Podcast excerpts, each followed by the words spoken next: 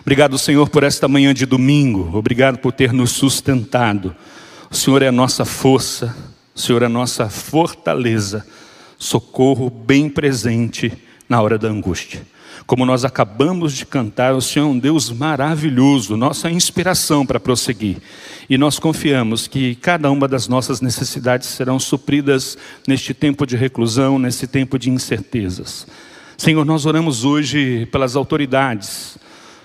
Pedimos a tua mão sobre o governo federal, pedimos a tua mão, Pai, sobre o governo estadual.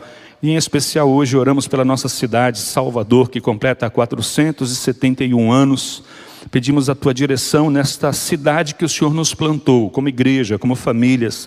Estende a tua mão sobre Salvador, derrama a tua graça, abençoa os governantes desta cidade, tantos desafios que nós temos, que a boa mão do Senhor possa estar sobre as autoridades, sobre aqueles que conduzem o nosso país, o nosso estado, a nossa cidade. Eles são instrumentos nas tuas mãos. Nós confiamos na tua palavra porque ela diz que para onde o Senhor deseja, o Senhor inclina o coração do rei. Seja assim, ó Pai, com as nossas autoridades. Oramos também, Pai, nesta manhã por aqueles que estão enfermos, por aqueles que estão passando por dificuldades físicas. Algumas dessas dificuldades são emocionais, outras são espirituais. Toca com o teu poder nesta manhã, Senhor.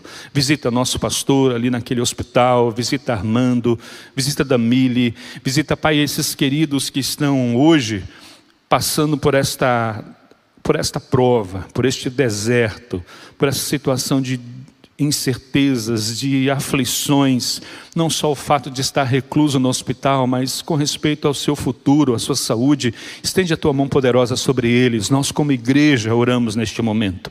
Que a boa mão do Senhor seja um bálsamo no coração desses amados irmãos que estão passando por questões que às vezes os médicos não conseguem fechar um diagnóstico. O Senhor conhece a estrutura do corpo humano. Intervém, Senhor, interfere com o teu poder.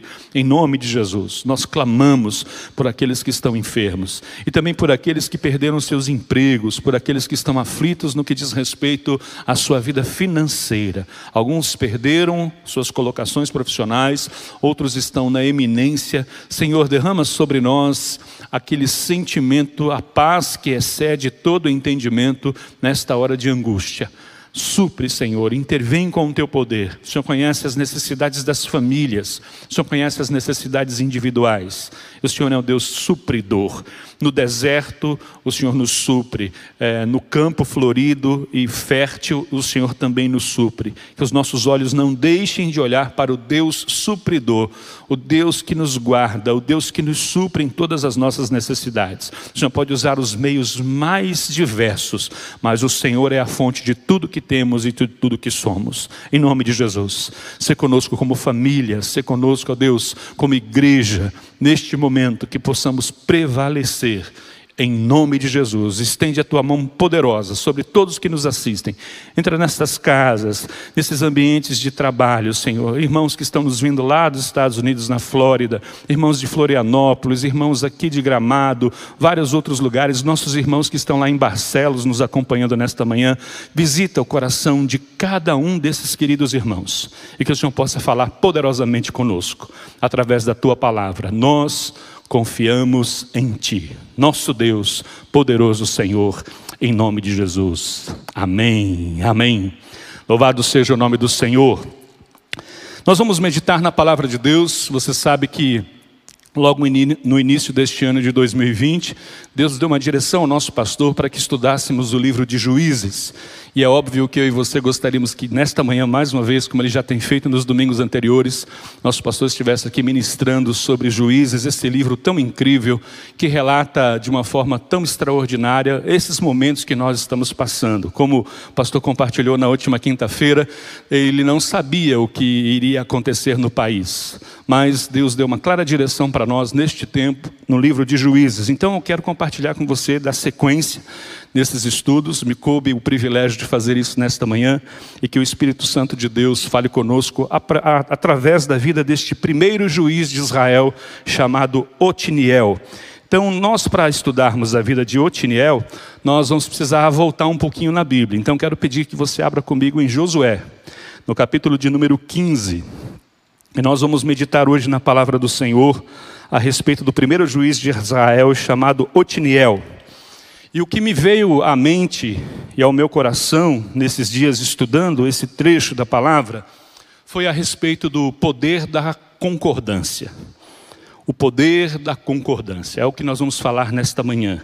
Jesus, em Mateus, você não precisa abrir, em Mateus 18, 19 e 20, diz assim: Em verdade também vos digo que se dois dentre vós, sobre a terra, concordarem a respeito de qualquer coisa que porventura pedirem, ser-lhe-á concedida por meu Pai que está nos céus. Porque onde estiver dois ou três reunidos em meu nome, ali estou no meio deles. Mais uma vez, em verdade também vos digo que, se dois dentre vós, sobre a terra, concordarem a respeito de qualquer coisa, e que porventura pedirem, ser-lhe-á concedida por meu Pai que está nos céus.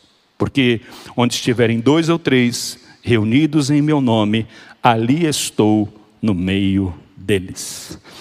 Essas palavras de Jesus, elas falam a respeito de um segredo espiritual, que é o poder da concordância. E olhando para a vida deste juiz, deste primeiro juiz de Israel, nós percebemos que a marca na vida deste líder, na vida deste homem, foi justamente as características de concordância em dois aspectos que nós vamos ver hoje na vida de Otiniel.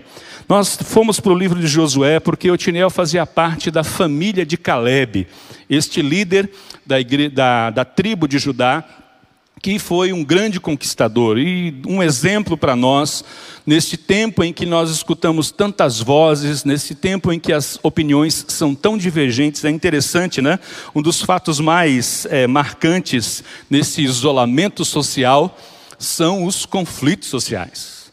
Então, hoje, obrigados pelas circunstâncias, ao estarmos juntos em nossas casas, começaram a aparecer conflitos, conflitos graves às vezes. Né? Ouvimos ontem nos jornais que o índice de divórcio aumentou na China, o índice de divórcio aumentou na Itália, nos lugares onde a epidemia tiveram um grande alcance, alcançaram muitos lares, e como que os conflitos sociais começaram a ficar evidentes nesse tempo de reclusão. Por isso, as, os conflitos entre marido e esposa, entre as famílias, nós temos visto nos meios de comunicação os conflitos políticos, por opiniões divergentes. A, a reclusão tem feito com que essas divergências de opiniões eh, sejam bastante ruins no momento em que nós precisamos de direção momento em que nós precisamos ter uma direção de Deus naquilo que nós vamos fazer. Nós olhamos para os líderes e eles falam coisas diferentes. Essa foi mais ou menos a história de Caleb, quando começa a história de Caleb.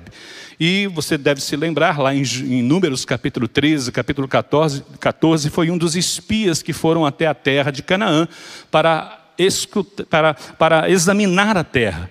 Ele e Caleb, Caleb e Josué, melhor dizendo, foram os únicos dois que tiveram uma visão otimista da promessa de Deus. Os outros dez líderes, os outros dez chefes das tribos de Israel, olharam para aquela terra e só conseguiram ver as dificuldades. Por isso eu quero remeter a você agora, se você está com a sua Bíblia aberta em Josué capítulo 15, volte um pouquinho no capítulo 14. Eu acho importante a gente firmar qual era a ideia, qual era o sentimento, qual era a posição desta família, a família que Caleb liderava. Josué capítulo 14, a partir do verso 6, diz assim: Os filhos de Judá chegaram a Josué em Gilgal, e Caleb, filho de Jefoné, o quenezeu, lhe disse: Você sabe o que o Senhor falou a Moisés, o homem de Deus, em Cades Barneia, a respeito de mim e de você. Eu tinha 40 anos quando Moisés, servo do Senhor, me enviou a Cades Barneia para espiar a terra, e eu lhe relatei o que estava no meu coração. Verso 8: Os meus irmãos que tinham ido comigo amedrontaram o povo, mas eu perseverei em seguir o Senhor meu Deus. Então Moisés, naquele dia, jurou, dizendo: Certamente a terra em que você pôs o pé será sua e de seus filhos em herança perpétua, pois você perseverou em seguir o Senhor, meu Deus. No verso 10 ele diz: E agora Eis que o Senhor me conservou com vida, como prometeu. 45 anos se passaram desde que o Senhor falou estas palavras a Moisés, quando Israel ainda estava no deserto. E agora, eis que estou com 85 anos. Verso 11: Estou tão forte hoje como no dia em que Moisés me enviou. A força que eu tinha naquele dia, eu ainda tenho agora, tanto para combater na guerra, como para fazer o que for necessário. Dá-me agora este monte de que o Senhor falou naquele dia, pois naquele dia você ouviu que lá estavam os anaquins, moradores de cidades grandes e fortificadas. Se o Senhor estiver comigo, poderei expulsá-los como ele mesmo prometeu. E no verso 13 diz que Josué o abençoou e lhe deu a cidade de Hebron a Caleb, filho de Jefoné, para ser herança dele. Esse era o sentimento dessa família quando eles passavam é, neste tempo de cumprimento de promessas, de conquistar a terra de Canaã. Era incrível porque este homem hoje estava com 85 anos e se sentia forte, se sentia capacitado para herdar as promessas do Senhor. Então, eu gostaria que você guardasse este sentimento do coração de Caleb. Ele era um homem que confiava nas promessas do Senhor a despeito da sua geração. Nós precisamos lembrar que toda a geração de Caleb e de Josué morreram no deserto porque não confiaram no Senhor. Murmuravam o tempo todo, mesmo diante dos suprimentos sobrenaturais que Deus trazia para o seu povo, o povo murmurava, o povo reclamava e queria voltar para o Egito. Então nós poderíamos dizer que a família de Caleb era uma família que confiava nas promessas de Deus e que aceitava os desafios que estavam diante deles, ainda que esses desafios fossem cidades fortificadas nos montes, nas montanhas e cheias de gigantes. É exatamente dentro deste contexto que aparece Otoniel. Porque depois de Caleb conquistar a cidade de Hebron, ele desafia a família do, da, da, sua tribo a conquistar uma outra cidade chamada Debir. Acompanhem comigo no capítulo 15 agora, onde aparece pela primeira vez aqui nas Escrituras o nome de Otiniel. Então, capítulo 15, verso 15, diz o seguinte: Josué 15, 15. Josué deu a Caleb, filho de Jefoné, uma parte no meio, ou melhor, estou lendo o versículo 13, né? Deixa eu avançar para o versículo 15, me perdoe. É que é interessante que aqui fala dos gigantes. Então, capítulo 15, verso 14, Josué 15, 14 diz assim: Dali Caleb expulsou os três filhos de Anak, Zezai, Aimã e Talmai, gerados de Anak. E então Caleb avançou contra os moradores de Debir, cujo nome havia sido Kiriat Zefer. E Caleb disse: Darei a minha filha Axa por mulher ao homem que atacar e conquistar Kiriat Zefer. Quem conquistou a cidade foi Otiniel, filho de Kenaz, irmão de Caleb. E Caleb deu a sua filha Axa por mulher. Esta quando foi morar com Otiniel, insistiu com ele para que pedisse um campo ao pai dela. Quando ela desceu do jumento, Caleb lhe perguntou: O que é que você quer? E ela respondeu: Quero que me dê um presente. Já que o Senhor me deu uma terra seca, me dê também algumas fontes de água. E então Caleb lhe deu as fontes superiores e as fontes inferiores. Eu quero chamar a sua atenção para esta história. É a única história que é narrada na Bíblia desta família composta de um marido chamado Otiniel e da sua esposa chamada Axa, filha de Caleb. A história desses dois, narradas aqui e também no livro de Juízes, que nós já vamos daqui a pouquinho, fala a respeito desta disposição do coração de Otiniel de seguir uma linha de pensamento do grande líder daquela tribo que era Caleb. Então, quando Caleb conquista Hebron, e Hebron é uma cidade interessante, hoje ela não faz parte do território de Israel, faz parte da Cisjordânia, mas no Monte Hebron aconteceram algumas coisas interessantes. Foi o lugar onde Abraão e Sara foram sepultados, juntamente com Isaac e Rebeca, e também Jacó e Lia. Jacó e Lia há uma certa dúvida. É o chamado lugar de Macpela, ou seja, os túmulos duplos, onde nós temos enterrados patriarcas até hoje. Para você visitar esse, esse lugar em Hebron, você precisa de autorização tanto de palestinos quanto de israelenses, porque é uma área ocupada, é um lugar de conflito até hoje. Precisamos nos lembrar que Hebron também foi o lugar onde Davi foi ungido como rei. O primeiro lugar onde Davi foi ungido como rei não foi Jerusalém, foi em Hebron. Hebron foi uma cidade significativa para o povo de Israel durante muitos e muitos anos. Muitas coisas importantes aconteceram em Hebron. E quando é, Caleb faz o desafio para a sua família, para a sua tribo, sua tribo, quem responde é Otiniel. Otiniel era sobrinho de Caleb filho de um irmão mais novo de Caleb chamado Kenaz. Este homem se dispõe a lutar. Este homem segue uma mesma linha de pensamento de Caleb. Ele estava, podemos dizer, em concordância com Caleb. Ele entendia que o Deus Todo-Poderoso poderia dar promessas, ainda que essas promessas envolvessem grandes desafios. E o curioso é que quando ele se casa com Axa, é, eles também precisam entrar em acordo com respeito a um pedido. Eles ganham uma parte de um terreno, uma terra que não era lá fértil, era, era o deserto do Negueb. E eles, é interessante o termo que é utilizado. Axa insistiu com Otiniel que eles pedissem um campo ao seu pai. Essa palavra insistiu, ela tem algumas conotações muito interessantes, porque não tem a ver com briga, tem a ver com conversa tem a ver com entrar em concordância. Por isso, refletir sobre a vida deste líder Otiniel remete automaticamente a este pensamento de concordância, o quanto isso é poderoso, principalmente no momento de conflito como esse que nós vivemos. A principal característica do primeiro líder de Israel, do primeiro juiz de Israel, depois de Josué, podemos dizer que ele foi o sucessor de Josué, foi um homem cuja principal característica era a concordância. Por isso, é, ele, por ser filho de Kenaz, irmão mais novo de Caleb, acabou sendo sobrinho genro de Caleb e líder da tribo de Judá. E é interessante que aconteceu um casamento que nós chamamos de casamento é, é, casamento endogâmico. A palavra, a palavra é esquisita, mas chama endogâmico, ou seja, casamento entre pessoas da mesma família que estão debaixo de um mesmo pensamento, que estão debaixo de uma mesma cultura.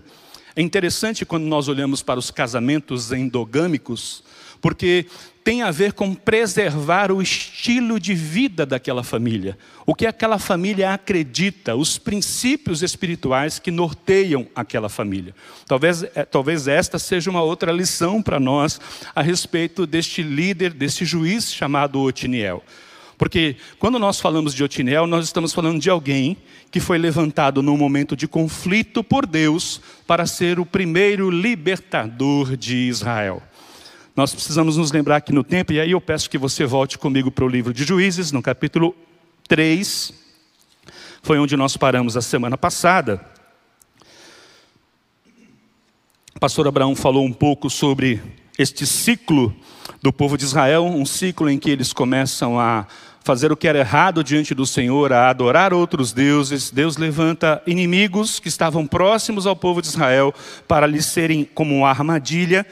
E agora, perdão, eles mais uma vez cometem pecados diante do Senhor e o Senhor levanta este primeiro líder. Vamos agora a Juízes capítulo 3, a partir do verso de número 7. Os filhos de Israel fizeram o que era mal aos olhos do Senhor e se esqueceram do Senhor seu Deus e renderam culto aos Baalins e ao poste da deusa Aserá. Então a ira do Senhor se acendeu contra Israel, e ele os entregou nas mãos de Cusã, Risataim, rei da Mesopotâmia. E os filhos de Israel serviram a Cusã, Risataim, durante oito anos. Os filhos de Israel clamaram ao Senhor, e o Senhor lhes suscitou um libertador que os libertou, Otniel, filho de Kenaz, que era irmão de Caleb, o mais novo e mais novo do que ele. Verso 10 diz que o espírito do Senhor veio sobre ele e ele se tornou juiz de Israel. Foi para a guerra e o Senhor lhe entregou nas mãos Cusã Risataim, rei da Mesopotâmia, contra o qual ele prevaleceu. Então a terra ficou em paz durante 40 anos. Otiniel, filho de Kenaz, morreu. Interessante que, ao lermos um pouco do contexto da história de Otiniel, nós entendemos talvez o motivo pelo qual Deus o levanta como um líder. Numa época em que o povo de Israel estava mais uma vez pegando outros caminhos, adorando aos Baalins. Isso aponta para nós que existiam outros deuses além do Senhor. Talvez para nós, no século 21, igreja cristã, batistas, uma raiz é, protestante tradicional, é, seja uma coisa esquisita falar de adorar a Baalins. Mas nós precisamos pegar o conceito espiritual desses Baalins, porque o que eram os Baalins? Eles acreditavam, os povos cananeus acreditavam em, em vários deuses, eles eram politeístas. Eles entendiam que tudo o que acontecia no mundo era a ação de algum Deus. Então eles relacionavam as coisas da natureza, os acontecimentos, à ação de deuses, vários deuses. Então, nós podemos pensar como que um povo que teve uma experiência tão incrível com o seu Deus, que foi retirado do Egito, que viveu milagres durante o deserto, está agora tomando posse de uma terra que eles não construíram, que eles não araram, eles receberam como herança, vai adorar outros deuses.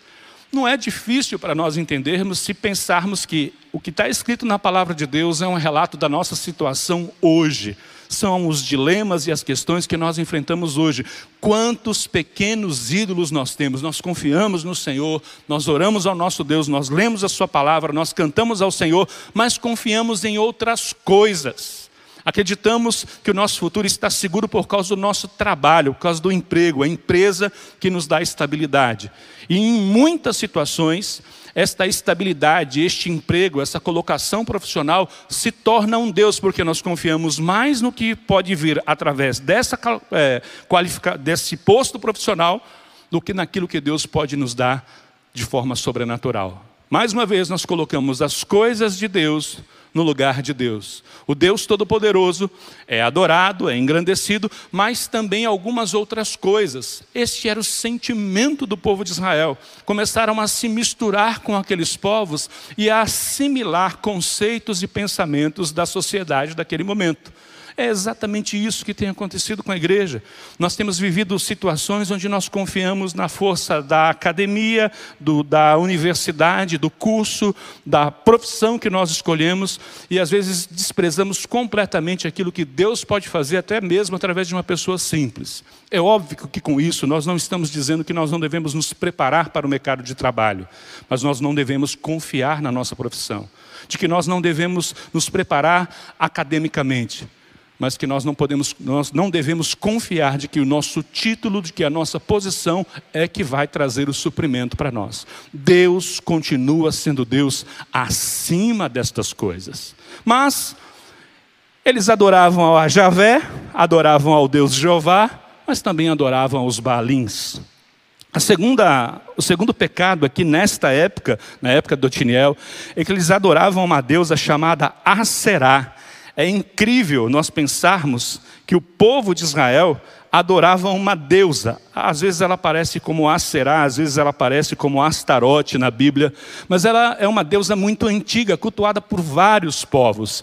Existem até hoje, né, foram encontrados recentemente, agora em 1985, 1986, esse poste, este esta estatueta da deusa Aserá, muito antigo, está no, no, Museu de Israel até hoje. Você pode acessar depois para ver a beleza dessa deusa Aserá, ou seja, uma, um simulacro de mulher, e ela era adorada e venerada por diversos povos.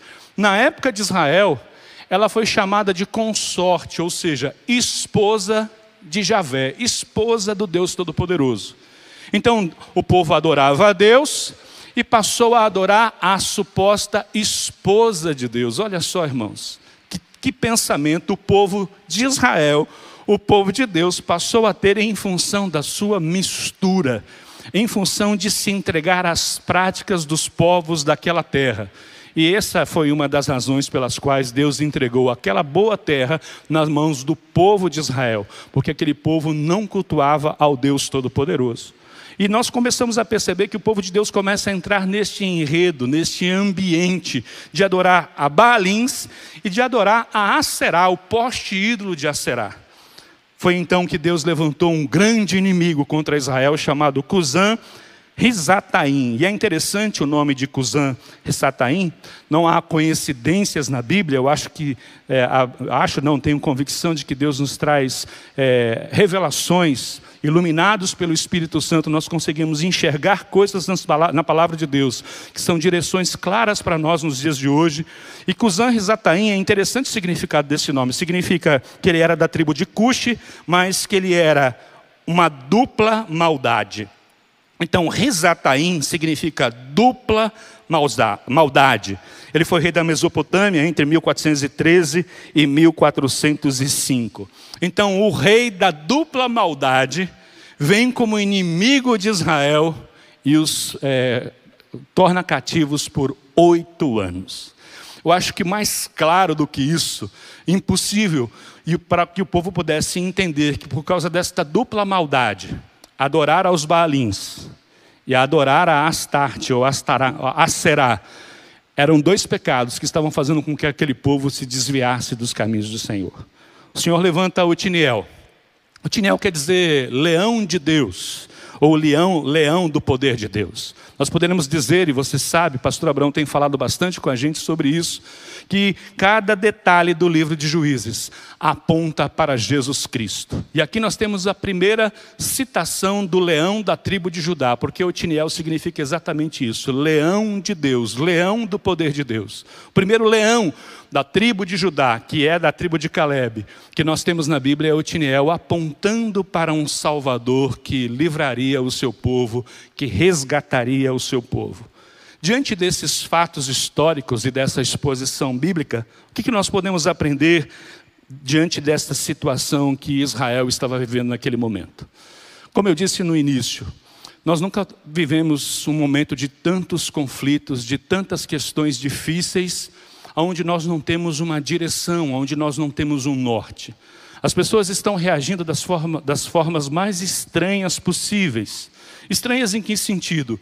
Não faz qualquer, é, não, não tem sentido para nós como cristãos entrarmos em desespero num momento como esse. Porque Deus certamente vai nos livrar, vai nos ensinar lições importantes e vai nos livrar. É uma situação de nós entrarmos em concordância. Esta tem sido a palavra que tem norteado o meu coração nesses dias. Eu tenho conversado com algumas pessoas é, da nossa igreja, nós temos nos reunido em algumas situações. E o grande conflito nas casas, como que eu disse no início desta mensagem, é os conflitos sociais. Então o marido já não se dá com a esposa, a esposa não se dá com o marido, os filhos começam a guerrear com os pais e os pais com os filhos. A falta de concordância parece que é a grande, a grande arma que Satanás está utilizando nesse tempo difícil. E nós percebemos que isso está acontecendo dentro das casas, isso está acontecendo no meio político, isso está acontecendo também nas estruturas sociais. E quando eu falo em estruturas sociais, olha que curioso, que curioso. Um presidente da República hoje não consegue governar, porque ele pode tomar uma decisão em esfera federal mas pode vir um governador e fazer uma coisa totalmente oposta ao que ele está dizendo. Ele vai falar assim: ó, eu estou fazendo alguma coisa que diz respeito ao que o mundo está falando aí fora, que é a ciência e esta guerra que a gente está percebendo é, política. E depois, mesmo que um presidente da República tome uma decisão, pode vir o, o, sistema judiciário, o Supremo Tribunal Federal, vai lá e diz: olha, não pode ser feito da forma como o presidente está fazendo. Então, não é uma questão política. Nós precisamos enxergar como igreja do Senhor de que esta polarização, de que esta situação de polarização política só traz danos para nós, só traz problemas para nós, só vai fazer com que conflitos sejam gerados por divergências de opinião. O Tiniel aponta para nós uma direção clara: concordância. Deixemos que o leão da tribo de Judá seja o nosso Senhor e que nos conduza nesse momento difícil. É o momento de remover as barreiras políticas, irmãos. Nós estamos num cenário político onde nós temos um presidente de direita, nós temos um governador de esquerda e nós temos um prefeito de centro. Então nós não podemos achar que isso foi uma coisa à toa para a nossa realidade como baianos aqui, falando, sei que há pessoas de várias partes do Brasil, mas a nossa realidade aqui em Salvador é exatamente essa. Nós vamos nos degladiar por divergências de opinião. Sabe quem vão ganhar? Os gigantes. Não se derrota gigantes sem concordância. E é interessante que esta era a lição que Caleb trouxe para a sua tribo, para a tribo de Judá. Nós percebemos que quando ele desafia a sua família, a sua tribo, olha, o homem que conquistar a cidade de Kiriat Zefer, esse vai ser meu genro, ele vai estar comigo, ele vai liderar comigo. E se levanta Otiniel, de sobrinho se transforma em genro e vem a ser, num futuro muito próximo, vem ser o próximo líder de Israel. Isso está apontando para nós um caminho, irmãos. Esta palavra, é, nós estamos fazendo um estudo em sequência, ela não foi planejada por homens, ela está vindo da parte de Deus. É tempo de remover as barreiras dentro das nossas casas. É tempo de tirar, fazer com que as diferenças elas possam contribuir. Você já percebeu? Que você é totalmente diferente da sua esposa e que você, esposa, é totalmente diferente do seu marido? Será que Deus errou a mão quando Ele colocou pessoas tão diferentes para estarem juntas? É óbvio que não. As nossas diferenças, elas contribuem, são olhares diferentes, são perspectivas diferentes. Nas decisões mais importantes que eu tomei ao longo desses 30 anos de vida conjugal e ao longo desses 25 anos de vida ministerial foi nunca tomar nenhuma decisão que eu não estivesse em concordância com a minha família. Muitas das decisões que eu queria tomar, Eliana foi contrária. Ela dizia: não, não, não entendo que essa é a vontade de Deus. E era curioso quando isso acontecia, porque me dava um álibi, vamos dizer assim: Senhor, eu não posso fazer nada se não estiver em concordância com a mulher que o Senhor é, me deu como esposa, com a mulher da minha aliança. E é interessante que eu pedia este sinal para Deus e eu quero deixar isso como recomendação para você. Senhor, nós não vamos tomar decisão nenhuma enquanto nós dois não estivermos em concordância.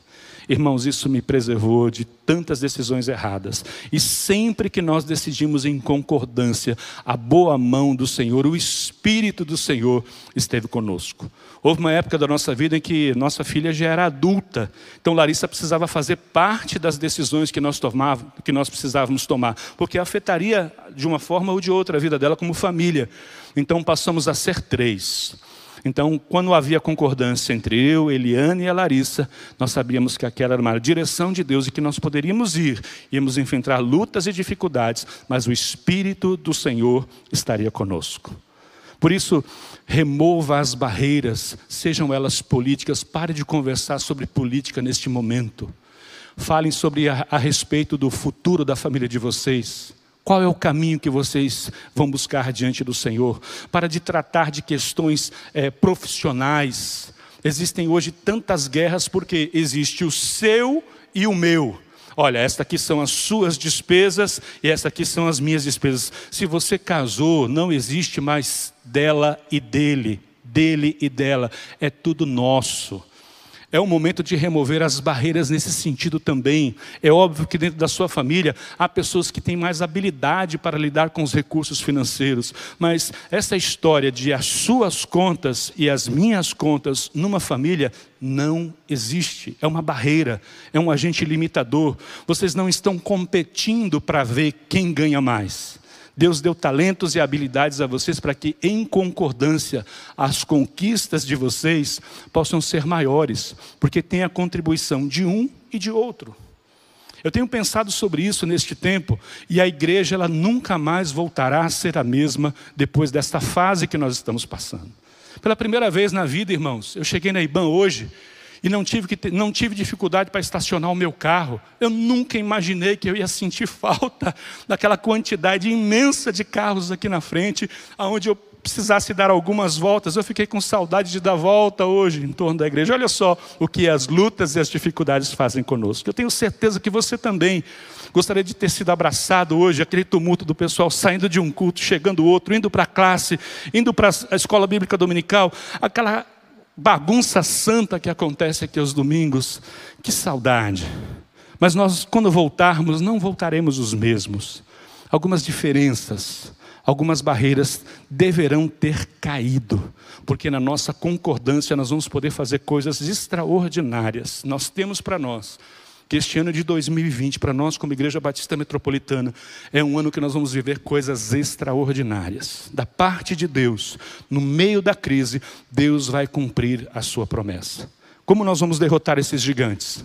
Através das nossas concordâncias. Talvez este domingo Deus preparou para você, para vocês sentarem juntos, pedirem perdão uns aos outros, pelas barreiras que foram construídas ao longo desses últimos anos, pela falta de tempo por não gastar tempo conversando. Não é brigando, é conversando.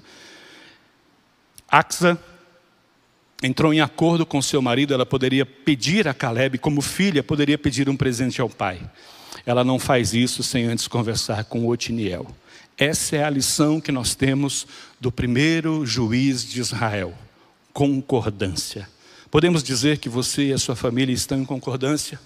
Você está em concordância com a sua esposa, você está em concordância com o seu marido, vocês pais estão em concordância com seus filhos, filhos, vocês estão em concordância com seus pais.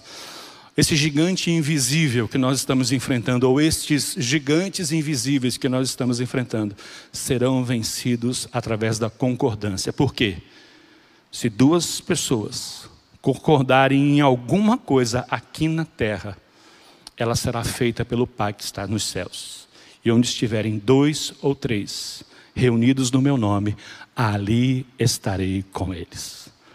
Um texto do Velho Testamento, reportando a 1400 anos atrás, e uma verdade para mim e para você como igreja.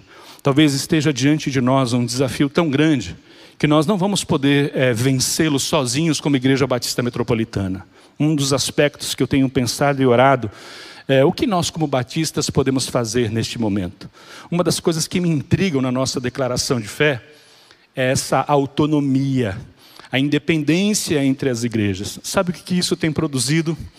Trabalhos isolados. Já imaginou o que nós podemos fazer nessa cidade se as maiores igrejas da nossa denominação se juntassem para um único projeto ou para uma ação social que pudesse ter um impacto incrível na cidade do Salvador?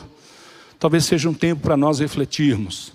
Talvez algumas dessas pequenas igrejas não terão condições mais de se reunir, terão que se juntar a outras. Houve um tempo na minha vida como pastor em que eu dividia um templo com uma outra igreja, uma outra igreja muito diferente da nossa, com práticas muito diferentes da nossa. Nessa época, em 2014, 2015, nós nos reuníamos num hotel na Pituba e um pastor chegou para mim e disse: Olha, você não gostaria de participar lá no nosso, no nosso imóvel? Porque a gente usa de quinta-feira à noite e domingo de noite. E o restante do tempo o imóvel fica fechado. Eu me lembro que eu olhei para os irmãos que estavam ali, alguns estão me assistindo aí agora, e nós falamos: puxa, me parece uma boa ideia, mas como pode duas igrejas funcionar no mesmo imóvel? Irmãos, foi uma das decisões mais sábias que nós tomamos, porque tinham duas igrejas funcionando no mesmo imóvel. Aos domingos pela manhã nós tínhamos o nosso culto.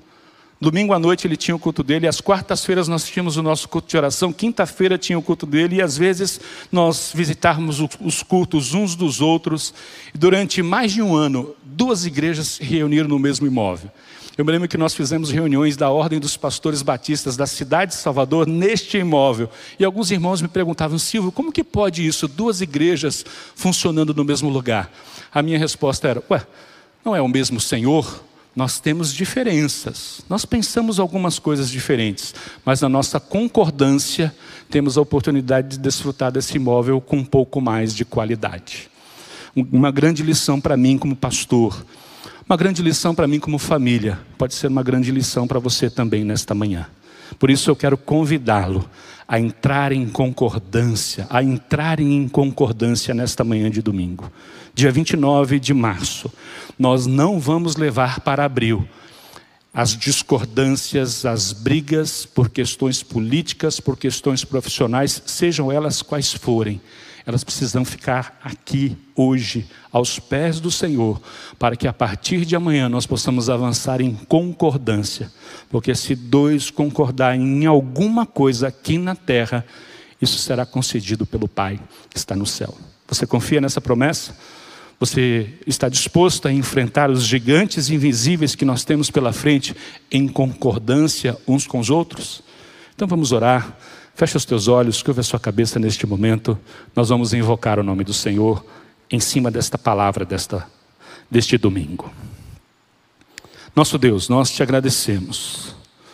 Nós engrandecemos o teu santo nome, porque nós somos falhos, nós somos fracos somos tendenciosos, nos inclinamos para o pecado, Senhor.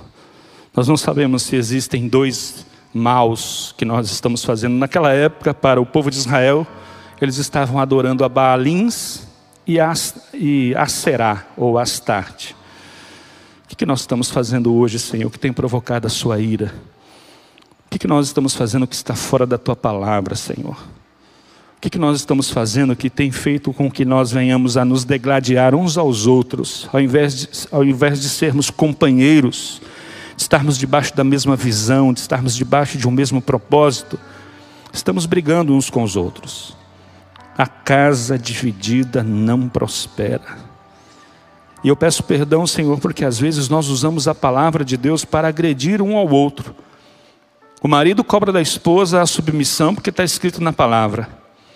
A esposa cobra do marido o amor incondicional, porque também está escrito na palavra. Nos perdoe quando nós usamos a palavra de Deus para agredir um ao outro. A tua palavra ela só é uma arma de ataque contra as trevas. É uma espada do espírito contra as astutas ciladas do diabo, mas não para usarmos um contra o outro. A tua palavra vem para nos humilhar, para nos quebrantar e para nos sujeitarmos uns aos outros. Por isso, olha para esta família agora, Senhor, que tem passado por esses conflitos e remove estas barreiras. Converte o coração do marido à esposa, da esposa ao marido. Converte o coração dos filhos aos pais e dos pais aos filhos. Ô Senhor, que o Senhor não venha aferir a terra com maldição, como diz Malaquias lá no final do Velho Testamento. Converte os corações para que haja concordância. Faz, ó Deus, com que sejamos como Otiniel e Axa em concordância, prontos para vencer gigantes e para conquistar terras. Nos dá graça diante dos desafios que temos pela frente, Senhor. Remove os conflitos que estão dividindo as forças desta família, dividindo as forças desta igreja, dividindo, dividindo as forças desta empresa. Talvez seja o momento agora de juntar todos e buscarmos uma orientação diante de Deus para que as portas não fechem, a opinião de um, de outro, uma conversa. Na multidão destes conselhos, o Senhor há de trazer a sabedoria, o escape. Assim como um dia o teu espírito veio sobre Otiniel e ele se levantou como líder, vem com teu espírito sobre as famílias reunidas agora, debaixo do mesmo propósito. Que quando eles estiverem em concordância, quando eles entrarem em acordo, que o teu Santo Espírito venha sobre eles e mostre um caminho, mostre uma direção, Senhor. Em nome de Jesus, nós pedimos que essa concordância venha sobre nós como igreja batista metropolitana, venha sobre nós como igreja batista baiana, como nós batistas, espalhados por diversas partes do mundo, une os nossos corações em um só propósito e que todos esses queridos e amados irmãos que estão reunidos neste domingo possam receber esta bênção, este privilégio e esta arma espiritual chamada concordância. Em nome de Jesus, Senhor, nós colocamos as nossas diferenças diante do Senhor, para que o Teu Espírito venha sobre nós e nos traga libertação. Libertação na área financeira, libertação na saúde, libertação nos relacionamentos, libertação até mesmo, ó Deus, de opressões malignas que têm subjugado pessoas.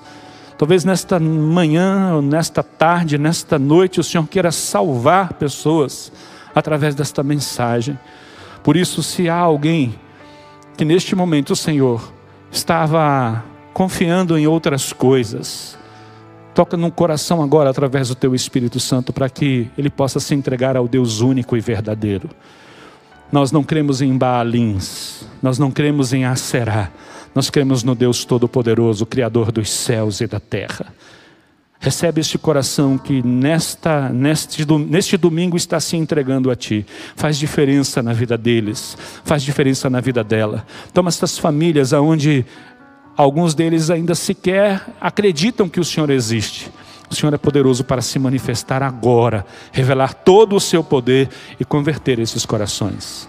Por isso, Senhor, que esta, este domingo seja um dia de salvação na vida de muitas famílias, na vida de muitas pessoas. É que o poder da concordância venha sobre eles também neste domingo, Senhor. Em nome de Jesus, nós confiamos em Ti, nosso Deus, poderoso Senhor. Nós oramos em nome de Jesus, o leão da tribo de Judá. Amém. Aleluia. Amém.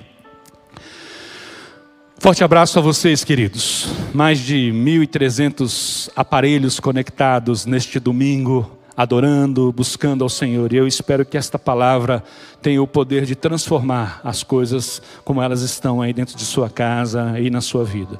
Se você neste domingo entregou a sua vida a Jesus, você quer confiar neste Deus, você pode entrar em contato conosco através das redes sociais, aqui mesmo pelo chat. Nós estaremos orando, fazendo contato com você. Vai ser uma alegria muito grande repartir com você um pouco daquilo que Deus tem feito conosco aqui na nossa igreja. E obrigado pela sua atenção. E mais uma vez eu quero convocar os membros da Igreja Batista Metropolitana a que o Senhor possa usar a sua vida diante dos desafios que nós temos para manter a estrutura que nós temos. Então, que a sua contribuição, que a sua doação generosa possa estar suprindo as necessidades que nós teremos aí nas próximas semanas. Eu sei que você não pôde ver, mas aqui o nosso estacionamento está já todo coberto com as formas para a laje.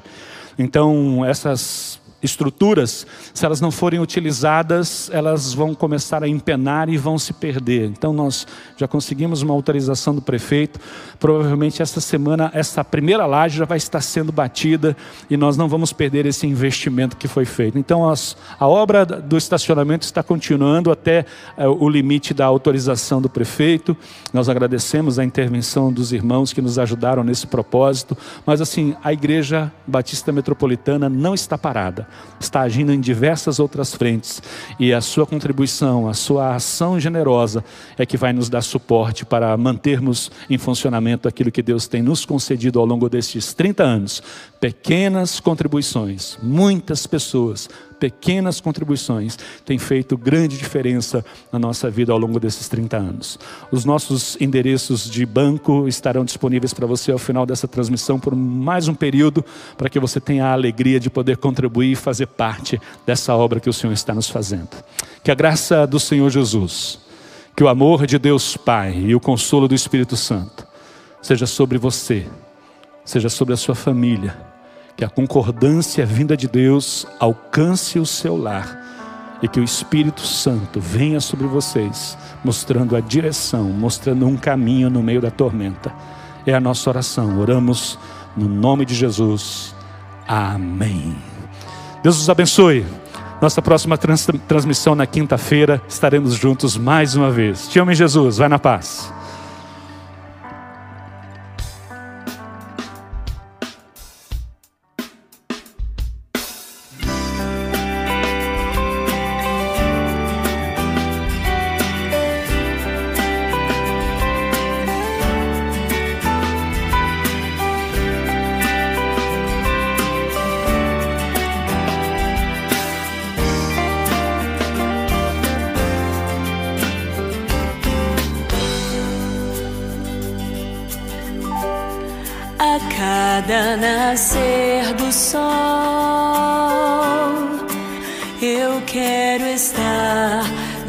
Diante do Deus vivo.